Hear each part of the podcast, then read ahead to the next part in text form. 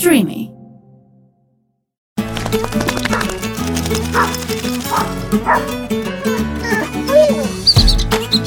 Happy Thoughts με το νεκτάριο από το Athens Happy House. Λοιπόν, δεν έχω βρει ακόμα αυτό το τύπου, πώς να σου πω ρε παιδί μου, αυτή τη μαρμότα που λένε όλοι ότι ξεκινάει ένα podcast. Δεν έχω βρει αυτά τα δύο λεπτά να το σκεφτώ αυτή την εξυπνάδα. Ίσως τα αφήσουμε και έξω κάθε φορά να λέμε κάτι άλλο. Τέλος πάντων, παρόλα αυτά, σήμερα έχω μαζί μου τον άνθρωπο νούμερο ένα speed dial στο κινητό μου. Τον άνθρωπο με τον οποίο μπορεί να τσακωθώ στο δευτερόλεπτο, να με πετάξει έξω από το κτηνιατρίο Με τις κλωτσιές. με τις κλωτσιές Α. και να με ξαναδεχτεί την ίδια στιγμή τον άνθρωπο που λύνει όλα τα προβλήματα του Happy House και ταυτόχρονα ένα γιατρό με τον οποίο νιώθεις απόλυτα σίγουρα όταν πηγαίνεις στο ιατρείο ότι θα βρεις λύση για το πρόβλημά σου. Είναι μαζί μου ο Αλέξανδρος Όκελεμπέκογλου, κτηνίατρος, ο κτηνίατρος της καρδιάς μας, οι περισσότεροι τον ξέρετε και έχουμε βρεθεί σήμερα εδώ, σε αυτό ακριβώς εδώ το σημείο, για να συζητήσουμε όλες τις ερωτήσεις που μας στείλατε στα social με θέμα ρωτήστε τον κτηνίατρο. Αλέξανδρε, καλησπέρα. Καλησπέρα, ευχαριστώ πολύ. Θα μπούμε σιγά σιγά στο θέμα. Είναι πολλά αυτά που μας έχουν στείλει και θέλω έτσι εγώ να σε ρωτήσω πρώτα, αυτό είναι ένα, η πρώτη ερώτηση είναι ένα δικό μου ερώτημα ρε παιδί μου, διαβάζοντας όλες τις ερωτήσεις που Το δέχτηκα. απάβγασμα των ερωτημάτων, έτσι. Ακριβώς. δηλαδή, παιδιά, εχθές πήρα μέχρι και ερώτηση, το σκυλί μου κατουράει αίμα ένα μήνα. Τι να κάνω; Να πας στο γιατρό σου πριν από ένα μήνα. Ε, τα είπε μόνος του άνθρωπος. Πάρτο και πήγαινε το στο γιατρό. Δεν είναι ερώτηση που την κάνουμε. Τέλος πάντων, πάμε σιγά σιγά να μπούμε μέσα. Η πρώτη ερώτηση είναι ποιες είναι οι υποχρεώσεις και τι πρέπει να γνωρίζει ένας υπεύθυνος κινδεμόνα ενός ζώου και ποια είναι η συχνότητα, η σωστή συχνότητα μάλλον επίσκεψης στον κτηνίατρο; Στην ουσία, η απάντησή μου θα ξεκινήσει από την προηγούμενη ερώτησή σου. Η βασική υποχρέωση του κηδεμόνα ενός ζώου είναι να είναι σοβαρός. Ένας σκύλος τι είναι, είναι ένα παιδάκι 4 ετών, το οποίο δεν μεγαλώνει ποτέ. Τι μπορεί να κάνει ένα παιδί 4 ετών, μπορεί να καταστρέψει τα πάντα, μπορεί να καταστρέψει τον εαυτό του, μπορεί να μην καταστρέψει τίποτα και να μην έχει και κανένα πρόβλημα, Μμμ. αλλά σίγουρα εξαρτάται από τον γονέα του. Οκ. Η ίδια ακριβώς ιστορία είναι και ο σκύλος. Ο σκύλος, η γάτα, μπορεί να κάνει το καλύτερο καλό και μπορεί να κάνει και το χειρότερο κακό. Έχουν απίστευτη φαντασία όταν θέλουν να κάνουν το κακό. Άρα, απίστευτη φαντασία. Έχεις δει το Hall of Fame, την κούτα με τα άπειρα αντικείμενα που έχω βγάλει μέσα από στομάχια, μέσα από έντερο κλπ. Πες μας, πες μας το πιο φανταστικό. Έλα, μην, τρα, μην τραπείς Έλα. να το πεις, πες το. Θες να το πω. Να το πεις. Το ξέρεις ποιο είναι. Το ξέρω ποιο είναι. Ένα ολόκληρο σετ από εσώρουχα γυναικεία. Τρα... Ανόγοντας λοιπόν το σκύλο που ήρθε γιατί κάτι είχε φάει. Ο σκύλος ήρθε με, την εξής, ε, με το εξής ιστορικό. Γιατρέ, τρώει. Δεν τρώει πολύ αυτές τις τρει-τέσσερι μέρες, αλλά μου κάνει και κανένα δυο εμετούς. Δηλαδή ένα. α, εντάξει, ένα ιστορικό που δεν σου λέει και τίποτα κατ' ουσίαν. Αχα. Λοιπόν, το βάζω πάνω στο τραπέζι, το ψηλαφώ, κάτι πιάνω στην κοιλιά του. Λέω, τι είναι αυτό, ρε παιδιά; Τι ηλικία, ρε παιδιά, το σκυλί; 12 ετών μου λέει. Λέω, θα έχει γούστο να κάνω όγκος, κάτι. Πάω μέσα, του βάζουμε μια, βγάζουμε μια ακτινογραφία. Βλέπω στο, στο μάχη τέσσερα μεταλλικά αντικείμενα που μοιάζανε με ακτήρες, μοιάζανε με σειραπτικά, συνδετήρες, με ναι. συνδετήρες, ναι. Λέω, τι έγινε, τι έγινε αυτό, τι έφαγε να μου, τι είναι τούτο. Μου λέει ο μπαμπάς του σκύλου, μου λέει, ξέρεις, μου λέει γενικά πηγαίνει στο μπάνιο και ε, ανακατεύει τα άπλυτα. Εγώ θα έχει γούστο. Δεν πήγε το μυαλό μου όμως. Τέλος πάντων, άρον τον άρον τον ανοίγουμε, βγάζω ένα γυναικείο εσώρουχο. Κοιτάζω παραμέσα, βλέπω κι άλλο ένα. παραμέσα και άλλο ένα. Φρίκη. Τι και σκυλί ήταν παραμέσα αυτό; ένα κόκερ. Πω, τέσσερα. πω. Σύνολο τέσσερα. Φοβερός ο κάδος, ε. Ναι, Φοβερός κάδος ναι, μας. ναι, μιλάμε, ναι. Παναγία μου. Οπότε, πες μου. Παρατηρήστε αυτό που λέω εγώ σε όλους ε, τους ιδιοκτήτες ζώων ε, στο ιατρείο και το λέω περίπου 50, 60, 70, 80 φορές την ημέρα. Παρατηρήστε το ζώο σας τι κάνει. Μμμ. Προσπαθήστε να αποκρυπτογραφήσετε τη συμπεριφορά του. Οπότε φτιάξτε στο μυαλό σας μια λίστα τι είναι φυσιολογικό, τι δεν είναι φυσιολογικό. Όταν βλέπεις κάτι που πραγματικά δεν είναι φυσιολογικό, πες το στο γιατρό σου. Οκ. Υπάρχει ένας, ένα χρονικό περιθώριο που περιμένουμε ή όταν παρατηρήσουμε το πρώτο σύμπτωμα πηγαίνουμε ή παίρνουμε; Εντάξει, αυτό έχει να κάνει με το τι είναι το σύμπτωμα αυτό. Αν το σύμπτωμα είναι όπως είπε πριν ε, η ερώτηση, κατουράει αίμα ένα μήνα, ε, προφανώς, αν δεις το σκύλο να κατουράει αίμα, δεν θα περιμένεις ένα μήνα. Ακριβώς. Πας την, ίδια, θα, την ίδια μέρα θα πάρεις στο γιατρό τηλέφωνο. Κατάλαβα. Δεν είναι, Κατάλαβα. ότι, δεν είναι ότι φτερνίστηκε. Ωραία. Για να το συνεχίσω λίγο. Και αυτή είναι μια ερώτηση που μου στείλαν πάρα πολλά παιδιά στα social και στο Instagram και στο TikTok. Τι άλλα φαγητά μπορώ να δίνω στο σκύλο μου πέρα από ξηρατροφή. Και είναι καλό τελικά ένα σκύλος ή μια γάτα να τρώει το ίδιο φαγητό με εμάς; Έχει να κάνει με το σκύλο με τη γάτα και το τι είναι το φαγητό που τρώμε εμείς. Δηλαδή, αν το φαγητό που τρώμε εμείς είναι αιγυπτιακό λαχματζούμ, προφανώς θα το δώσει το σκύλο. Οκ. Okay. Απλά πράγματα μπορείς να δώσεις, άμα θες να δώσεις μαγειρευτό φαγητό. Βραστό Κοτόπουλο. κοτοπουλάκι, βραστό κρέας, ε, ψητό, όχι αλάτια, όχι, ε, όχι μπαχαρικά, όχι πιπεριές. Όλα αυτά που σου λέω τώρα Μμμ. είναι από την εμπειρία μου. Ναι, ναι. Έτσι. Ο άλλος τάιζε, ας πούμε, το, το σκύλο του ε, σπετζοφάι. Πραγματικά Ε, ναι, ο σκύλος πέθανε. πέθανε. Έκανε, μοραγική- έκανε αιμολυτική ανεμία και πέθανε. Και βέβαια το αλάτι είναι ένας βασικός λόγος που δεν ταΐζουμε τα ζώα μας. Δεν δίνουμε αλάτια, δεν δίνουμε μπαχαρικά, δεν δίνουμε πιπεριές, δεν δίνουμε σκόρδο, δεν δίνουμε κρεμμύδια. Και ό,τι είναι μαγειρεμένο με αυτά.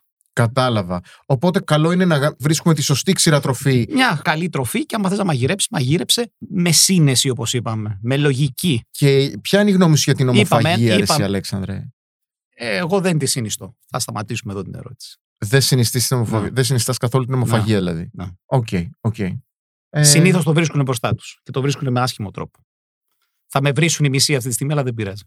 Ναι, όχι, κοίταξε, είναι μια προσωπική γνώμη ενός επιστήμονα, η οποία πρέπει να, ξέρεις, να τη σεβαστούμε και να την ακούσουμε. Δεν έχει να κάνει με το τι πιστεύεις, αν είναι καλό ή όχι. Πάμε να περάσουμε λίγο στο θέμα στείρωση.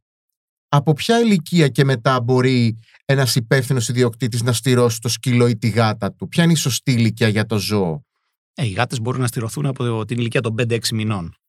Στον α, σκύλο συνήθως αφήνουμε λίγο περισσότερο και για την ανάπτυξη του ζώου Μμμ. και κυρίως για να αποφύγουμε στο μέλλον, ειδικά στα θηλυκά, την ακράτεια. Οκ, δηλαδή, Άρα, χοντρικά, ας κάνει μια περίοδο, μια δεύτερη περίοδο και στειρωθεί μετά. άρα, επειδή την είχα και αυτή την ερώτηση, η ακράτεια που προκαλείται πολλές φορές στα θηλυκά σκυλιά. Δεν προκαλεί, δεν, δεν είναι σωστό το σωστή έννοια, προκαλείται Οκ. από τη στείρωση. Συνήθως μπορεί να ακολουθήσει τη στήρωση. Αυτό είναι το σωστό. Ωραία. Και για Καταλαβαίνω. ανατομικούς λόγους και για ορμονικούς λόγους. Καταλαβαίνω, καταλαβαίνω. Είμαστε υπέρ της στήρωσης ή κατά της στήρωσης; Ε, σαφώς υπέρ. Τώρα το 2022 αυτή η ερώτηση δεν πρέπει να υπάρχει. Μπορείς να μας πεις τρεις βασικούς λόγου. Τρεις, δεν θέλω παραπάνω. Τρεις βασικούς λόγους γιατί τα ζώα πρέπει να στηρώνονται. Ο πιο βασικός από όλους είναι, ειδικά στη χώρα μας, η μείωση του προβλήματος των αδεσπότων. Μμμ. Οκ. Ε, πάρα πολλές φορές ερώτηση και μου λένε γιατρέ, θέλω να ζευγαρώσω τη σκυλίτσα μου και τους κάνω την ε, ερώτηση τι θα τα κάνεις στα κουτάβια. Μα έχω βρει να τα δώσουν. Σε ποιους έχεις βρει να τα δώσουν, τους ξέρεις, ξέρεις ποιοι είναι, ξέρεις τι θα τα κάνουν μετά.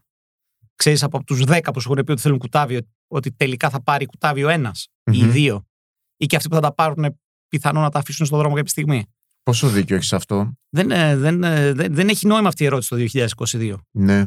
Από εκεί και μετά υπάρχουν και λόγοι υγείας. Μμμ. Ο στειρωμένος θηλυκός σκύλος, ούτε πυομήτρα μπορεί να πάθει, διότι δεν υπάρχει μήτρα.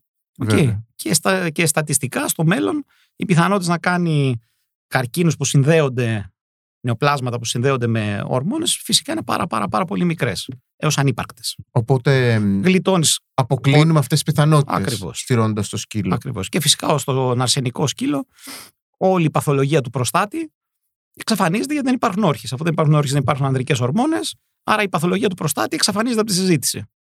Οκ. Με μια εξαίρεση που τέλος πάντων είναι high technical και δεν υπάρχει λόγος αυτή τη στιγμή. Να τη συζητήσουμε. Ναι. Και ακολουθεί, στο καπάκι ακολούθησε η ερώτηση, είναι αλήθεια ότι τα ζώα παχαίνουν μετά τη στείρωση; Και αν ναι, ποιος είναι ο λόγος και τι μπορούμε να κάνουμε για να μην παχύνουν. Για δύο λόγους παχαίνουν. Ο ένας είναι η μείωση του βασικού μεταβολισμού στο στηρωμένο Μμμ. ζώο γενικά. Είναι της τάξης του 5% περίπου. Ωραία. Και το δεύτερο έχει να κάνει με τη μείωση της κινητικής δραστηριότητας. Ένα ζώο που είναι αστήρωτο δεν είναι συνεχώς με τη μύτη ψηλά να ψάχνει να βρει το θηλυκό, το αρσενικό ή το αρσενικό, το θηλυκό και τρέχει αριστερά-δεξιά. Γίνεται πιο ήπιος ο χαρακτήρας τους, ειδικά όταν έχουν στηρωθεί σε μικρή ηλικία. Άρα έχουμε δύο παράγοντες. Τη μείωση του βασικού μεταβολισμού και τη μείωση της κινητικής δραστηριότητας. Αυτό το λαμβάνουμε υπόψη μας μετά τη στήρωση και τι λέμε πάντοτε, μείωσε το φαγητό 5 με 10%. Ή πάρε μια ειδική τροφή για στηρωμένα ζώα. Καταλαβαίνω. Είπαμε ένα παιδάκι 4 ετών. Άμα το ταΐζεις όλη μέρα σοκολάτες, τι θα γίνει; Θα παχύνει. Είναι παχύνει. αλήθεια αυτό. Είναι αλήθεια αυτό. Λοιπόν, α- α- α- αυτή είναι η συζήτηση. Εγώ το έχω παρατηρήσει, παιδιά, και με τα δικά μου σκυλιά. Τα σκυλιά τα οποία δεν, ε, δεν αθλούνται ιδιαίτερα, λίγο ίσως και να παχύναν, Αλλά τα σκυλιά που είναι συνέχεια μες στο κτήμα και τρέχουν από τότε που τα στηρώσαμε και μιλάμε τώρα σκυλιά που τα έχουμε στηρώσει, Αλέξανδρε, δύο και τρία χρόνια, Χρόνια, τώρα. ναι. Είναι όπως όπως ήταν. Και Δεν μη σου έχει πω κα- αλλάξει τίποτα, Δεν έχει κατ' αλλάξει ουσίαν τίποτα. απολύτως τίποτα. Ναι. Κατ' ουσίαν τίποτα. Τα δικά μου τα ζώα είναι όλα στηρωμένα. Ελέγχω το φαγητό τους, το προσαρμόζω στην κινητική τους δραστηριότητα Μμμ. και τελειώνει η συζήτηση. Και τώρα εδώ αυτή η ερώτηση ήρθε πάρα πολύ, ήρθε και με πολλές ενστάσεις. Οπότε εγώ κάπως τη, τη δούλεψα λίγο για να στείλω. Πρέπει να στηρώνουμε και τα δύο φύλλα των Μμ. ζώων ή όχι; Δεν το συζητάμε, εννοείται. Και τα δύο φύλλα. εννοείται. Δεν είναι ότι στηρώνουμε μόνο τις τηλικέ γάτες σε μια γάτο-απικία δηλαδή. Οι, τα αρσενικά είναι οι πρωταθλητές των τροχαίων. Το ξαναλέω για να το καταλάβουμε. Τα αρσενικά ζώα ε, και γάτι και σκύλοι Μμμ. είναι οι πρωταθλητές των τροχαίων. Ψάχνουν να τους μυρίζουν οι θηλυκές, πετάγονται στον δρόμο απέναντι γιατί κάπου τους μύρισε μια Μμμ. θηλυκιά που έχει ίστρο και, Και ή, γεια σου. ή σκοτώνονται ή σακατεύονται. Κατάλαβα. Ε, να περάσουμε έτσι λίγο σε ένα πιο γενικό, σε ένα πιο γενικό θέμα το οποίο απασχολεί πάρα πάρα πολύ ε, τους φίλους εδώ πέρα στα social. Ε, είναι, λίγο, α- είναι λίγο η ερώτηση απλοποιημένη αλλά πώς μπορεί κάποιος να καταλάβει αν το ζωάκι του είναι άρρωστο ρε εσύ Αλέξανδρε; Όπως καταλαβαίνεις πως ένα παιδί είναι άρρωστο. Δεν παίζει, πάει, κρύβεται, δεν τρώει, κάνει ημετού, κάνει διάρειε. Ή όπως είπαμε στην αρχή, κατουράει αίμα. Εντάξει, αυτό είναι κάτι extreme, έτσι. Όπως παρατηρείς το παιδί σου ότι δεν είναι καλά. Το παιδί σου, άμα δεν είναι καλά, τι θα κάνει; Θα σηκώσει πυρετό, δεν θα θέλει να φάει, Μμμ. θα σου κάνει ένα εμετό, θα σου κάνει διάρεια, θα σου πει μαμά, πονάει η κοιλιά μου, μαμά δεν θέλω να παίξω, μπαμπά δεν θέλω να παίξω. Το ίδιο ακριβώς πράγμα είναι και το, και το ζώο μας. Πόσες μέρες περίπου περιμένουμε; Ανάλογα με το ζήτημα. Ανάλογα Εντάξει. με το ζήτημα. Εντάξει. Και μ, πάμε έτσι να συζητήσουμε λίγο για, για το τίσιο ή εξάμεινο check-up που κάνουμε συνήθως στα σκυλιά μας. Ποιες είναι οι αιματολογικές εξετάσεις που πρέπει να κάνει ένας σκύλος στο ετήσιο ή στο εξάμεινο check-up; Ε, του. εντάξει, αυτό έχει να κάνει με την ηλικία του ζώου, έχει να κάνει με το ιστορικό του ζώου, έχει να κάνει με την περιοχή στην οποία μένει. Μμμ. Δεν, είναι, δεν υπάρχει απάντηση που να τα πιάνει όλα αυτά για όλα τα ζώα, για όλα τα ιστορικά και για όλες τις, ε, και για όλες τις περιοχές τις οποίες μένουν. Αυτό το οποίο λέω εγώ και αυτό το οποίο συνιστάμε εμείς πάντοτε είναι δύο φορές το χρόνο πηγαίνετε στο γιατρό. Μία φορά να πάει να κάνει το ετήσιο check-up τα εμβόλια του και άλλη μια φορά να του ρίξει μια ματιά. Έλεγε το παλιό μου αφεντικό, που είμαστε και φίλοι ο Γιάννης ο Σαμολαδάς, κάποια στιγμή άνοιξε η συζήτηση για το αν πρέπει τα εμβόλια να γίνονται κάθε χρόνο, να γίνονται κάθε δεύτερο χρόνο ή κάθε τρίτο χρόνο κλπ. Και γυρίζει και λέει τότε: Το ετήσιο εμβόλιο σώζει ζωές. Και δεν εννοούσε ότι ο εμβολιασμός σώζει ζωές. Μμμ. Εννοούσε την επίσκεψη. Ναι. Πόσες φορές μου έχουν έρθει με ένα ζώα για το ετήσιο εμβόλιο τους και το ζώο έχει λεϊσμανίω, έχει καλαζάρ. Και του, με το που μπαίνει μέσα του λέω: Σκύλος σου έχει καλαζάρ. Αχ, γιατρέ, δεν είδα τίποτα, δεν παρατήρησα τίποτα. Τρώει, πίνει, γιατρέ. Τρώει, πίνει, αλλά χάνει βάρος, χάνει τρίχωμα, χάνει, χάνει. Δηλαδή το μάτι του γιατρού είναι διαφορετικό από το μάτι του ιδιοκτήτη. Βέβαια. Πηγαίνετε μια-δυο φορές το χρόνο να το δει, να δει το, το ζωάκι σας, να το δει ο γιατρός. Θα γλιτώσετε και τρομερά έξοδα και πιθανά τη ζωή του ζώου σας. Έτσι, για ένα τυπικό check-up. Πηγαίνετε, πες του γιατρέ, θέλω να μπω μέσα, θέλω να έρθω να το δεις. Κλείσε Μμμ. ένα ραντεβού και πήγε να το δει. Μπορεί να δει πράγματα που εσύ δεν τα βλέπεις. Ναι. Και εδώ κολλάει και άλλη ερώτηση. Τα ζώα τα οποία ζουν σε διαμερίσματα, τα ζώα που ζουν σε εσωτερικούς χώρους, πρέπει τελικά να εμβολιάζονται ή όχι; Πρέπει να εμβολιάζονται. Γιατί δεν ζου, κανένα ζώο δεν ζει αποκλειστικά στου εσωτερικούς χώρους. Πάμε βόλτες, Θα βγαίνουμε πάει έξω, βόλτα, θα βγει στο πάρκο, θα πάει στις διακοπές, συναντά άλλα ζώα. θα συναντήσει άλλα ζώα, θα συναντήσει παράσιτα. Δεν υπάρχει ζώο που να είναι αποκλειστικά κλεισμένο μέσα. Αποκλειστικά κλεισμένο μέσα είναι ένα ζώο το οποίο κακοποιείται στην πραγματικότητα. Μμμ. Θα, μ, θα, θα μιλήσω συγκεκριμένα έτσι για δύο, μ, για δύο αρρώστιες, μία για τα σκυλιά και μία για τις γάτες, οι οποίες είναι πάρα πολύ ε, διαδεδομένες στη χώρα μας. Για τα σκυλιά, ας πούμε, είναι το καλαζάρ, για τις γάτες είναι το FIV. Το καλαζάρ, ας πούμε, η λεϊσμανίωση που λέμε, σωστά Ναι, το λέω. Ναι, ναι. Η λεϊσμανίωση κολλάει στον άνθρωπο ή σε ένα ζώο. Είναι η άσημο. Η λεϊσμανίωση μπορεί να κολλήσει στον άνθρωπο με τον ίδιο μηχανισμό που κολλάει και στο σκύλο. Πάντοτε κνήπα. μέσω του ενδιάμεσου ξενιστή, του βέκτορα, έτσι, της κνήπας. Μμμ.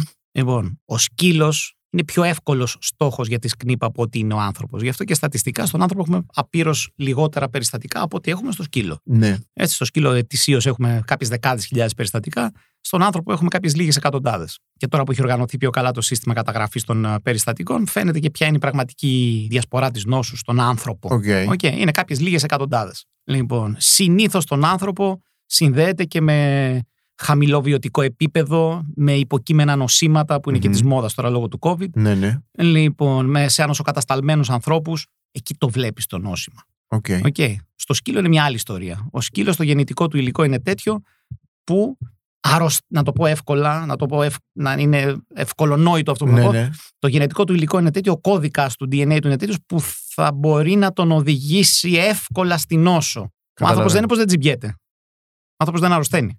Από την ίδια σκνίπα, έτσι. Ναι. Ακριβώς από την ίδια σκνίπα. Εντάξει, υπάρχει μεγάλη συζήτηση Ναι, τώρα ναι. αν είναι η ίδια σκνίπα, αν είναι ανθρωπόφιλες, ζωανθρωπόφιλες, ζωόφιλες. Τέλος πάντων, αυτό είναι Οκ. ε, συζήτηση που αφορά τους τους βιολόγους περισσότερο και εμάς τους κτηνιάτρους. Ο άνθρωπος δεν είναι πως δεν τσιμπιέται, δεν αρρωσταίνει. Να σου το πω απλά, χοντρικά. Οκ.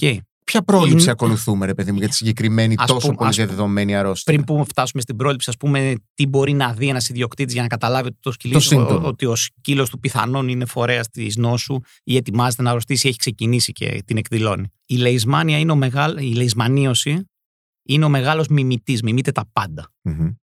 Από κάτι πολύ απλό έως κάτι πάρα πολύ σύνθετο. Οπότε, όταν δεις, ξαναγυρίζουμε στην αρχή, αρχή της συζήτησης. Όταν βλέπεις το ζώο σου ότι η συμπεριφορά του είναι περίεργη, ότι τρώει αλλά ψιλοχάνει βάρος, ότι ενώ εκεί που έτρεχε τώρα δείχνει να κουράζεται, ψιλοπονάνε οι αρθρώσεις του, ψιλοπρίζονται, χάνει λίγο τρίχωμα γύρω από τα μάτια ή σου λέω τώρα μερικά πολύ χοντρά Ναι, ναι. έτσι. Πήγαινε το στο γιατρό. Ναι.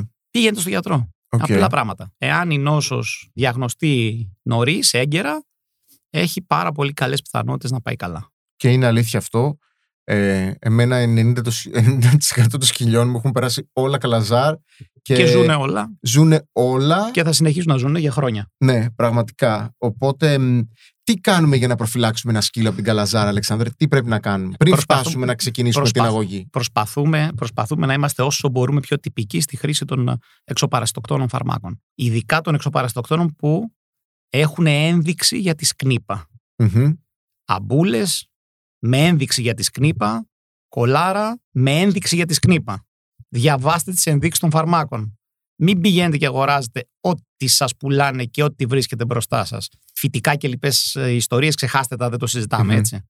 Λοιπόν, φάρμακα που να είναι φάρμακα, που να έχουν άδεια κυκλοφορίας από τον ΕΟΦ, που να κυκλοφορούν ως φάρμακα και να έχουν ένδειξη για τη σκνήπα Οκ. συγκεκριμένα πράγματα. Θα πας στο κτηνιατρικό φαρμακείο, θα πας στον κτηνίατρο και θα του πεις: Θέλω αμπούλα για τη σκνίπα. Θέλω κολάρο που να έχει ένδειξη για τη σκνίπα.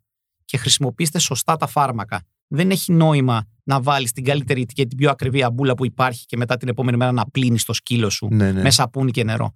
Τελείωσε η αμπούλα. Πήγες στην αποχέτευση. Χάθηκε. Χάθηκε. Πέταξες εσύ 10, 11, 12 ευρώ. Ο σκύλος είναι ακάλυπτος για ένα μήνα και τον άλλο μήνα εσύ νομίζεις πως το δεν ότι κάλυψε το σκύλος. Τίποτα δεν κάλυψες. Μμμ. Το Τίποτα δεν εμβόλιο κάλυψες. που λένε ότι ένα εμβόλιο υπάρχει για το καλαζάρ είναι αποτελεσματικό. δύο είναι. Από ό,τι φαίνεται το δεύτερο αυτό που κυκλοφορεί τώρα είναι πιο καλό από το πρώτο. Πώς το λένε, Το, το Letifend. Letifend. Ναι. Και βέβαια πηγαίνει στο κτηνίατρο, κρίνεις το ραντεβού σου. Κλείνεις ραντεβού, γίνονται εξετάσεις πάντοτε πριν γίνει ο εμβολιασμός του ζώου και εμβολιάζονται τα ζώα που είναι αρνητικά. Μμμ. Πόσο σημαντική είναι η διατροφή ενός σκύλου που τελικά έχει νοσήσει από αυτή την αρρώστια; Αυτό έχει να κάνει με το τι, έχει, με το τι βλάβες έχει προκαλέσει η νόσος. Οκ. Δηλαδή, αν α, υπάρχουν βλάβες στους νεφρούς, θα πρέπει να α, ρυθμιστεί η διατροφή ανάλογα. Αν Με υπάρχουν, ειδική τροφή. Ακριβώς. Αν υπάρχουν βλάβες στο δέρμα, αν υπάρχουν στο, στο ήπαρ, στο συκώτι, ανάλογα προσαρμόζεται η διατροφή. Αλλά αυτό έχει να κάνει με το γιατρό καθαρά. Ναι, καταλαβαίνω.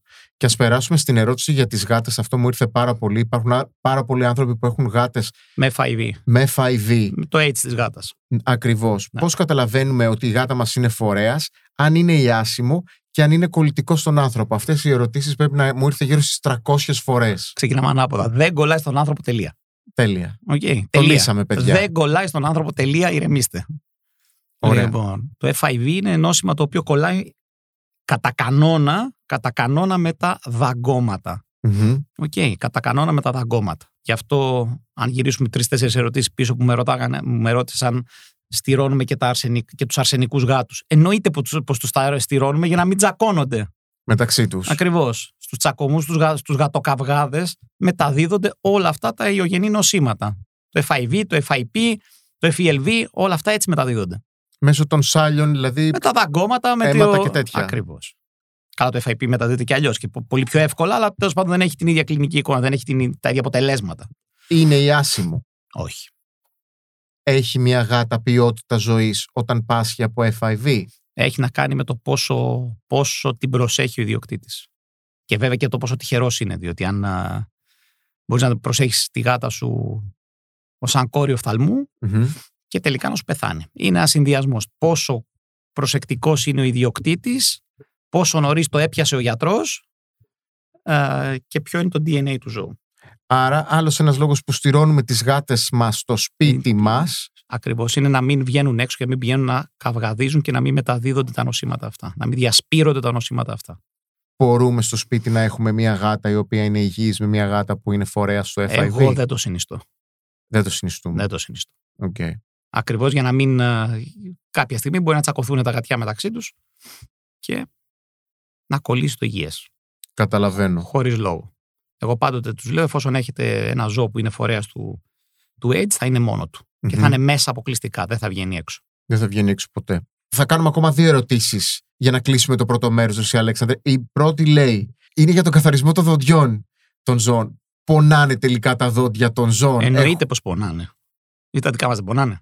Γιατί όλοι αυτοί οι άνθρωποι λένε ότι τα ζώα δεν πονούν τα δόντια τους; Ποιος το λέει αυτό; Όλοι, δεν ξέρω, μου στέλνανε συνέ... Επειδή εγώ δείχνω συνέχεια προϊόντα που βάζω στο νερό των σκυλιών για να καθαρίζουν τα δόντια τους και με βρίζουν. Τι είναι αυτά που κάνεις Ε, στα εντάξει, τι να σκυλιά. κάνω. Τα ζώα, ξέρω εγώ, δεν πονάνε τα δόντια τους. Ποιος τα λέει αυτά; Διάφορα τέτοια. Άρα τα πονάνε κανονικά τα Φυσικά δοντάκια και τους, πονάνε έτσι. και φυσικά, και φυσικά πρέπει να. Η υγιεινή του στόματος είναι εκ των ουκάνευ στα ζώα. Μμμ. Είναι επικίνδυνος ένας καθαρισμός. Αν εγώ έρθω και κλείσω σε ένα ραντεβού, για Όσο, ένα- όσο επικίνδυνο είναι κάθε χειρουργείο.